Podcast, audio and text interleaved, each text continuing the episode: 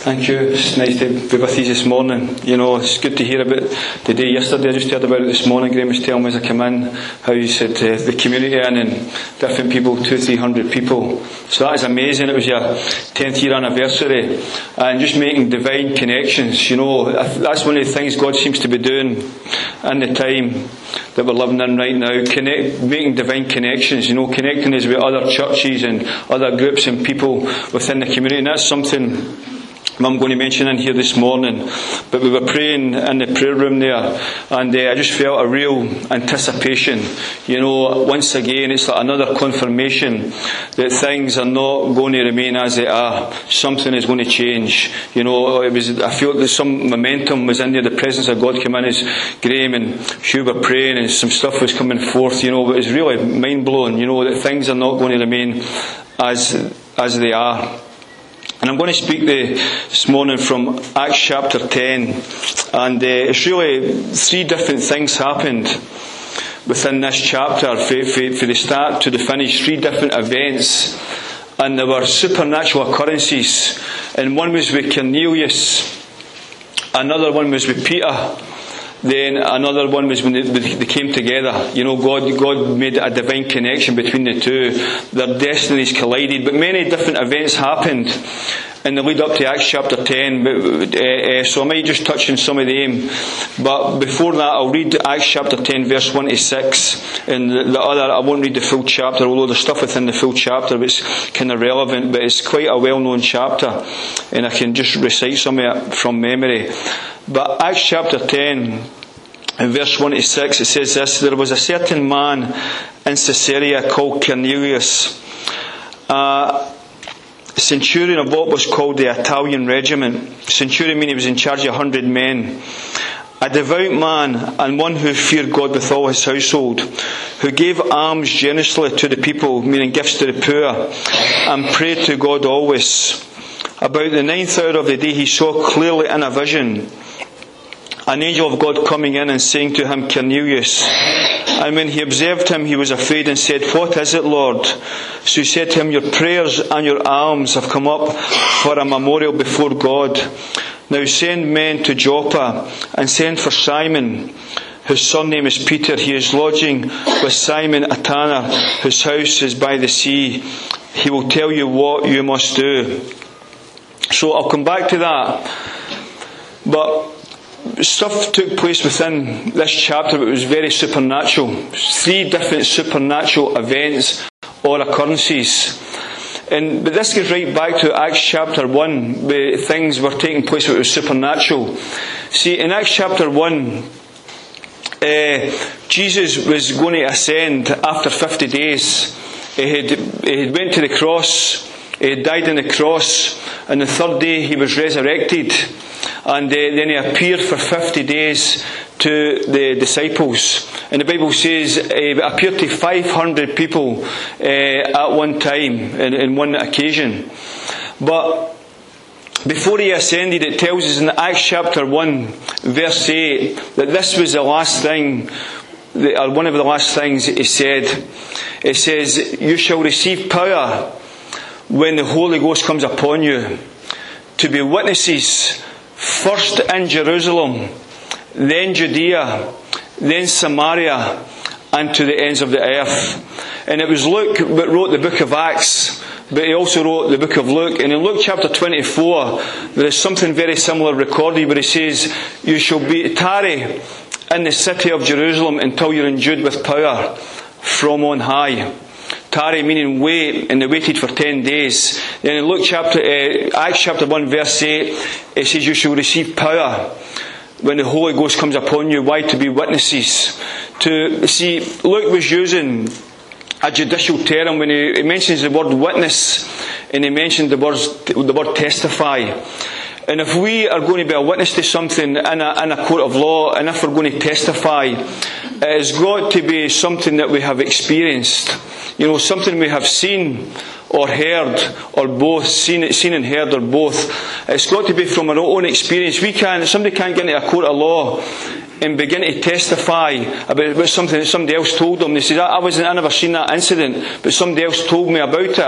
The, the, the lawyer shuts them down right away. After they start, if they're sharing their own experience, then going they go into somebody else's experience, the lawyer sh- shuts them down because it's hearsay evidence. But it's got to be personal. Something has got to happen, have happened to somebody personal. And it says that you're going to receive power to be witnesses First in Jerusalem, then Judea, then Samaria, then to the ends of the earth. Meaning, it's got to be authentic. You know, about four weeks ago, I met Sandy in Aldi's. And uh, do you remember Sandy? And I said, Sandy, this is Billy. This is a man in his early 70s. And it's really my, my daughter's grandfather. You know, and I, some of you heard me tell the story. I get reconciled to my daughter a, a, a year ago. And now I'm kind of rebuilding a relationship with her grandfather. That's like her mother's father and he's a, a Catholic, a, a, a believing Catholic. He believes in Christ to the same degree that he understands. And he sees, he sees me witnessing to people all the time. I take him out once a week, take him up to Aldi's for his messages, and I take him up to Motherwell Town Centre. And then a lovely man, you know, and he's been through a lot, through no fault of his own, but just some, some issues going on within his family. And uh, I'll take him to a wee cafe and spend a couple of hours with him, you know, and it's been, it's been a blessing to me as well. But he'll hear me witnessing to people in the street in Motherwell Town Centre, and I witness to him as well. So I said to Sandy, I said, Sandy, this is Billy, and I told Sandy who he was. I says he believes in Jesus Christ. I says, but he's a Catholic, you know, meaning he believes according to the knowledge that he's got. He believes maybe a wee bit different for us. And Sandy says, well, I come here now. He says, you need to accept Jesus Christ into your heart. You know, and what was Sandy talking about? He's talking from experience. You know, see, most Catholic people, when I'm not criticising Catholics, I was, I was one myself, but most of them would never say something like that because that is not their experience. But we are testifying from our own experience. And what are we really testifying about? We're testifying about the mercy and the grace and the power of God. You shall receive power when the Holy Ghost comes upon you. Meaning, you know, the, the, the power, the life changing power of Jesus Christ will produce a witness within us to share Jesus Christ with those who we come into contact with. You know, and they began to obey that instruction. And the Bible tells us that they went into the upper room, 120 people and they began to pray for 10 days. You know, something was awakened within them to be persistent, to pray the same way we were praying in there this morning for the fire of God to come. You know, I never even prayed, but just these prayers were coming through about the fire of God, about God, you know, releasing His fire, releasing His power, you know, and it was powerful. But they began to pray and they began to be persistent, and it says God poured out His Spirit, you know, and they began to receive that power, and it even mentions fire tongues of fire. You know, and the, the, the church of Jesus Christ was birthed. It came forth. And Peter, who had denied Jesus three times because he was scared. You know, he was scared to acknowledge that Jesus Christ was his Saviour. He denied him three times, stood up in the day of Pentecost under the anointing of the Holy Spirit under the power of God and began to preach about Jesus Christ went to the cross, that he died on the third day, he, was rose, he rose again. And the Bible tells us that 3,000 people came to the saving knowledge of Jesus Christ. What was different about Peter? Peter had an encounter. He had an experience. You know, something different had happened in his life and it gave him this boldness to preach and 3,000 people were saved.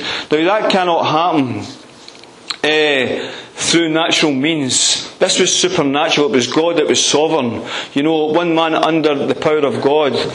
And these events begin to take place within the book of Acts. For example, in Acts chapter 4, they're praying again.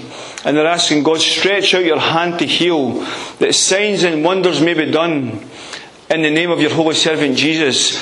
And God poured out His Spirit again. And it was so profound, it says that the building began to shake that they were in.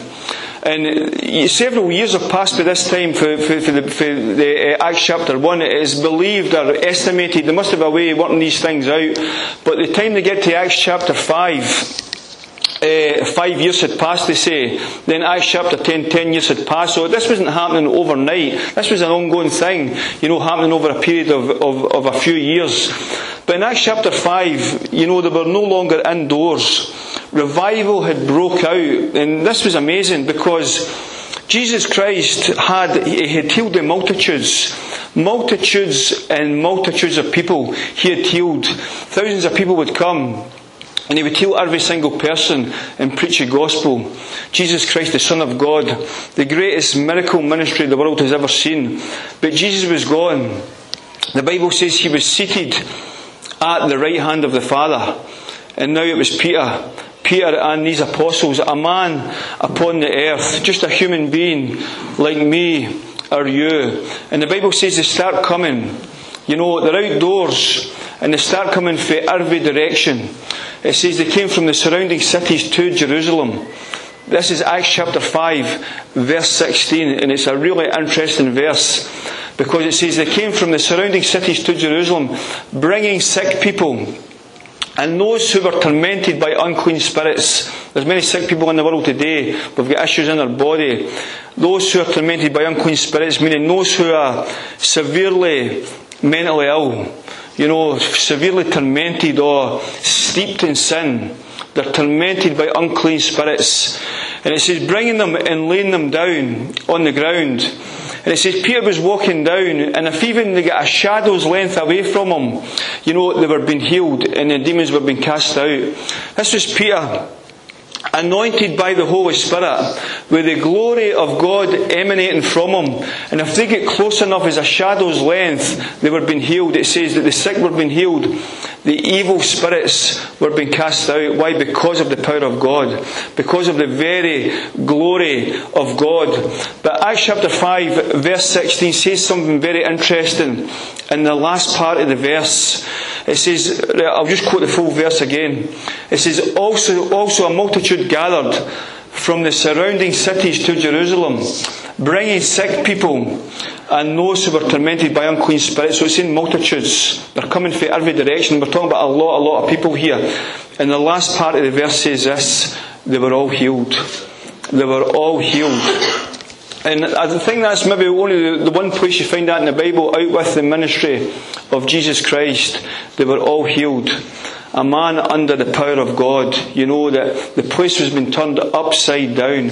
They're coming from everywhere. What is that? That is the fire of God. You know, the power of God manifesting in the midst of the people. And she, she we know God used Paul powerfully and he used Peter powerfully, but there's another man came on the scene and he's, he's, only known a wee bit compared to them, not known as much as them, but his name is Philip. And this is what the Bible says about Philip. It says he went from place to place to place preaching. And the first place he went to was Samaria. And this is just some of the supernatural events. There's more, but I'm not going to mention them all. What happened in the lead up to Acts chapter 10. But it says he went from place to place to place. But the first place was Samaria. And it says that he preached Christ to them. He preached Christ. So I don't believe he was using notes. I've got some notes here today just to see where I'm going. But I don't believe he was using notes. He was preaching out of an encounter with Jesus Christ. And God is wanting to raise up people today who will be testifiers of the goodness, of the mercy and the grace and the life changing power of Jesus Christ. And Philip was preaching out of that encounter. It says he was preaching Christ to them. And it says they marvelled because of the miracles and the signs which he done. And it goes on to say that even that the paralysed, people who are paralysed, you know, today they've been in wheelchairs, the paralysed and the lame, not just the paralysed, but the paralysed and the lame were healed. And it says the evil spirits were cast out. Think of the people as evil, the evil spirits, people in mental hospitals. I was in Wishaw General the last few days visiting somebody, Ward 1 in Ward 2, I was in Ward 1 visiting somebody, and that is people with severe mental health issues. Some of them have took breakdowns, and I was visiting somebody who's took a breakdown. You know, I was in a few days in a row there, and I met another guy who's in Ward 2, uh, a young African guy, and I says, what, what are you doing? What, I met him out with the ward, and I says, what's wrong with you? What's happened? He says, I'm suffering from schizophrenia. And to, back then, that would be these type of people who were severely unwell, and the evil spirits were being cast out. See, a psychiatrist can't cure the person, but right here we see Philip, he, seeing the paralysed being healed, the lame being healed, and the evil spirits being cast out, the physical and the spiritual. And a major breakthrough had came to the earth. You know, the fire of God was moving. And we come to Acts chapter 10, and we, read the first six verses where it speaks about this guy Cornelius. And this was the first time that the gospel had went from the Jews to the Gentiles. But you know, when they began to receive that power in Acts chapter 2, in Acts chapter 4, they were in prayer. They were in prayer and something was unlocked. There was an unlocking took place. And in Acts chapter 10, they first, I think it was six verses I read, six or seven, it tells you that Cornelius, it was a centurion, meaning he was in charge of a hundred men of the Italian regiment, meaning the occupying force who had, they had occupied Israel and the known world at that time during the time of the Roman Empire. But he was a man who was in charge of a hundred men. And the Bible says that he was praying, and at the ninth hour, an angel came to him. An angel, see, the gospel is supernatural. These things happened not just in the Old Testament, not just in the New Testament, but the Old Testament as well. People were having supernatural experiences. And they never stopped when the Bible was finished. They have continued throughout history where people are testifying to having supernatural occurrences with God all throughout history in the days of John Wesley, in the days of the, the Quakers, and the days of Charles Finney, uh, and so on, and the holiness movements. People have testified, and they're still testifying today, of meeting with a God who is supernatural. When the presence of God comes into a meeting, that is supernatural. You know, when somebody preaches or prays and the power of God comes on them during worship or, uh, or preaching or whatever it may be, it is supernatural. It's a supernatural gospel. But it says an angel came into him at the ninth hour as he was praying. See, as he was praying, something was being unlocked. You know, and the angel began to give him divine instructions and began to tell him that it says it says it was a vision, but it was also it was a, a real experience. And began to say to him, Send men to Simon Peter, who's living with Simon Tanner by the sea, it says, and, and he's got something to say to you. So this was two groups of people. One of the groups was Gentile, and the other group was Jews, and they didn't know each other. They were in two different locations. See, God will connect people together, and he usually, usually He will use human mediators. But this time, for some reason, He used an angel. And this angel began to speak to Cornelius 2,000 years ago in a language that Cornelius could understand. It must have been the language Cornelius spoke, you know, which would have been uh, Latin, wouldn't it, if he was, if he was, uh, he was a Roman soldier. Began to speak to him in a language he could understand and gave him specific instructions and said, send me to this house, but in another location, and he even told him where the house was. And that began to take place. And two days later, these men were approaching the house uh, where Simon Peter was, the Apostle Peter. And at the very time they were approaching the house, within two days of Cornelius having his experience, Peter was in prayer, it says. He was in prayer and he began to have his own experience. And it says he went into a trance. And in the trance he had a vision. And God began to speak to him in that vision, and this is what God was saying to him, if I just, just, God was speaking to him parabolically, but God was saying to him, the time is now. The time is right now for this gospel now to go to the Gentiles. And Peter's thinking was wrong. God showed him in that vision. His thinking was wrong because he says we don't mix with these uh, Gentile people, these non-Jewish people. But God showed him in that vision, no, you will go to them and don't call anything unclean that I have called clean. And see, something was unlocked as Peter was in prayer. Something was unlocked, and he began to have this supernatural experience, the same as Cornelius did two days earlier.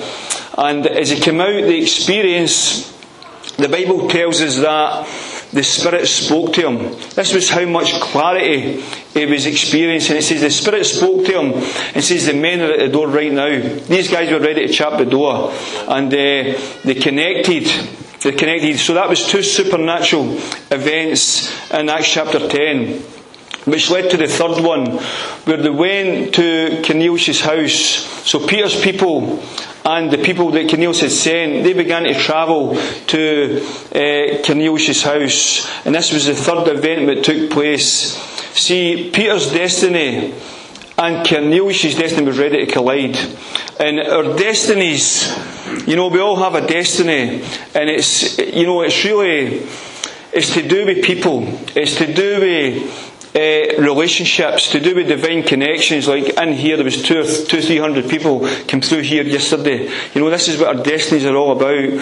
Whether it's connecting with people within the community or within other churches. You know, God has a purpose, and these two destinies were ready to collide, and the world would never be the same. Because right now, up to the present day, we can look back to what's happening today, right back to Acts chapter 10, where the, the, Gentiles began to get this message about salvation. And what happened was Peter arrived at the house, Cornelius' people were there, his family and friends, and he begins to preach about Jesus Christ. About Jesus Christ died on a cross, how he was raised on the third day. And every single person that was there, every Gentile person. See, the Jews were saved already. They had received Christ, the small group of Jews that were there.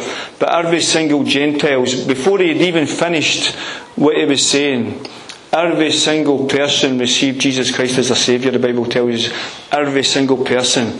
And it says that all received the Holy Spirit. And, uh, you know, history was made at that very moment. And they see God is looking for people. See, this guy Cornelius, he was saved by the grace of God and God alone. But there was something about his life that got God's attention. And I just want to highlight some verses here uh, within Acts chapter 10 about Cornelius and what, what it was that got God's attention. In verse 2, I might read verse 2, 3 and 4, it says, A devout man and one who feared God with all his household, who gave alms generously to the people, and prayed to God always. About the ninth hour of the day, he saw clearly in a vision an angel of God coming in and saying to him, Cornelius. Verse 4 And when he observed him, he was afraid and said, What is it, Lord? This is Cornelius talking to the angel. So he said to him, Your prayers and your alms have come up for a memorial before God, alms meaning given to the poor.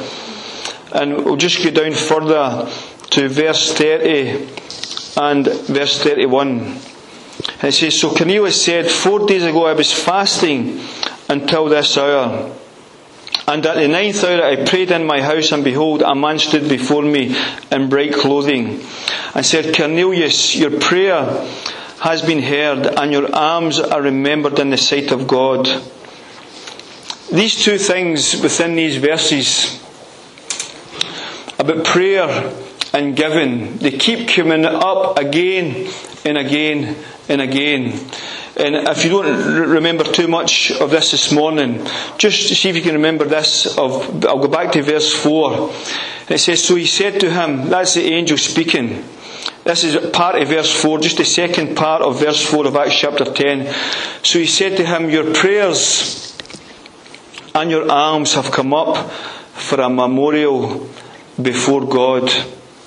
Your prayers and your alms have come up for a memorial before God. See, this guy really got God's attention. And God was saying, now the time is right now for this gospel to go to the Gentiles. And I'm going to start with him. I'm starting with him. Your prayers and your alms, your prayers and your giving have come up as a memorial before God. Something was unlocked that affects us right up to the present day. And we see very clearly here it was his prayer prayers were done it, and he's given that, that was come up, meaning God acknowledged this guy, God acknowledged him he got God's attention. You think, what has giving got to do with anything? You know, thank God for people within the Western Church, within the evangelical movement, because there's people are giving and giving and giving and giving within Baptist churches, within uh, Brethren churches, within so so many churches. You know, there's people in the West that have learned this about giving. You know, we thank God for that. And this man Cornelius it was, what does giving mean? It's really an expression of love. It is, see, the prayer eh, he, he prayed to God always and gave alms. The prayer was really his heart for God. And the giving was really his heart for people. This guy Cornelius, he never just had a heart for God, but he had a heart for people. And he really began to stand out for the crowd. And God is looking for people right now who are going to get his attention. And this will be people with these same characteristics of Cornelius who have got a heart for God, but also a heart for people. See, Cornelius is, he's came and he's went. Today we're living in a new generation. You know, it is a new time where God is going to once again reintroduce his power. And he's going to raise up testifiers, people who will testify of the goodness and the mercy of God. And things are going to change. As I say, they're not going to remain as they are. Although we share our faith now and we testify, but the day is coming where they're going to begin to respond. They're going to begin to respond en masse. And what we're going to testify out of, we're going to testify out of our own experience. We need our own experience with God, a personal ongoing encounter with the very presence of God, a tangible experience. And uh, God never disappointed Cornelius. They received Christ. Him, everybody round about him. You know, they received Christ, they received the Holy Spirit, the very power of God. And what did they say? Tarry in the city of Jerusalem until you're endued with power from on high, meaning pray and you'll have your own experience. Also, uh, you shall receive power when the Holy Ghost comes upon you to be witnesses, meaning there's going to be substance to what you're saying. See, if I share the gospel with some somebody and there's not nothing, if I'm not walking this out, there will be no substance there. But if I'm walking this out, there'll be substance, you know, and I'll be testifying from experience. Back in uh, 1857, there was a man by the name of uh, Jer- Jeremiah Lanphier. He lived from 1801 to 1900. He lived, he was 99 years old. And he was a, a New York businessman. And at the age of 56, he rented a room. He put an advert in the paper and he, he, rented a room in Fulton Street, New York. And the advert he put in the paper was, does anybody want to come and pray during, during the lunch break, you know, uh, uh, during work time, but at, at the lunch hour. And six people showed up at the first meeting. And they began to pray. See, something was, was awakened within them, where he's saying, I'm going to pray. And really, he maybe never thought of this at the time, but something was going to be unlocked. There was going to be an unlocking, what we see here within the scriptures, and what we see here within his life, and what we see throughout history. Something being unlocked through, the, through, through those prayers. Six people showed up at the first meeting. Within three weeks, 40 people were in that meeting. And these meetings went from once a week to every day. And within about 10 months, there was thousands of people shown up at that meeting. You know, obviously they, they, they moved to a bigger hall and uh, and they, it began to spread to other lo- locations. It was called a prayer revival. And they believe that was the, the catalyst of the third great awakening, where two million people came to the saving knowledge of Jesus Christ. And that's what we need again another prayer revival. You know, that we will give ourselves to prayer. You know, give ourselves to God in such a way that something is going to be unlocked. Something is going to be unlocked.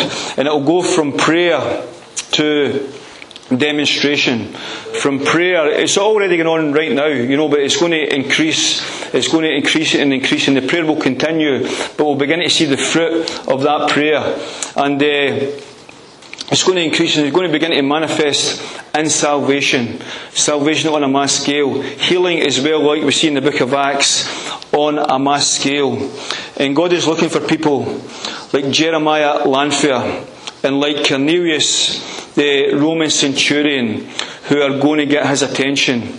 Your prayers and your arms have come up for a memorial before God. In other words, Cornelius, your time has came. God is now going to acknowledge you. God is now going to do something with your life. You know, God is God is now going to move you into something. And if we are living for Him today, you know, the time is going to come where God is going to acknowledge us. God is going to do something with my life and with your life, and it's going to impact people. You know, might be a few people, it might be many, many, many people.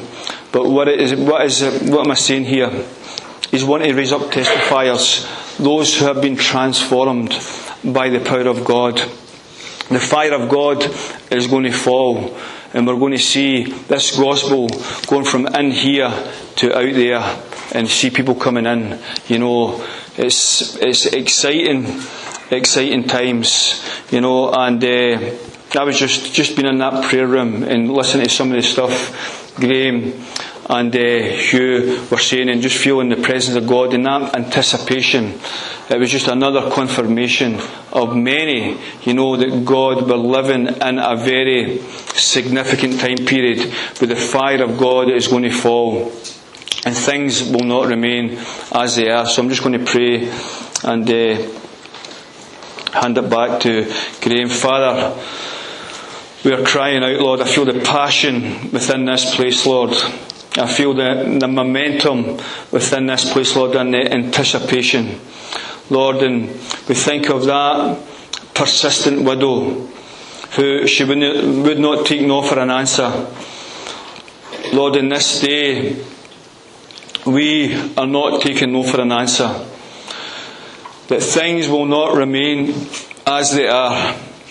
Lord, we're crying out to you this morning, Lord, that the time is near approaching, Lord.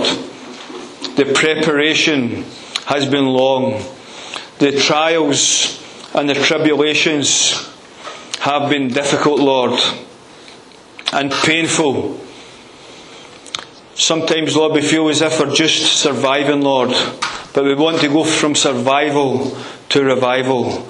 Lord, we're going to, we want to go from survival to, to life and peace, to abundant life, Lord, and prosperity. From struggling, Lord, with maybe character defects to being transformed into the image of Christ. Lord, I thank you for this church, Lord, as a beacon of light to this community, Lord. We thank you, Lord, that you, like in the days of the book of Acts, Acts chapter 5, that it will go from here right out into the streets and back in here, Lord, and it will begin to, there'll begin to be an, an, an overlapping, Lord. Be, this move of God will begin to converge, Lord. We thank you for connecting people, Lord, within different locations by the fire of God, Lord, which we prayed about already this morning, by the very fire of God, Lord, in this prophecy, Lord, that you prayed about these different fires breaking out all over Scotland. You begin to connect the fires, Lord. For God commands a blessing. Then, brethren, dwell together in unity, Lord. Lord, may we love you this morning, Lord. We give you our lives, Lord. May live for you and you alone, Lord. We're crying out, Lord, that the time will come soon, Lord. The time of the divine supernatural turnaround, Lord. In the mighty name of Jesus Christ. Amen.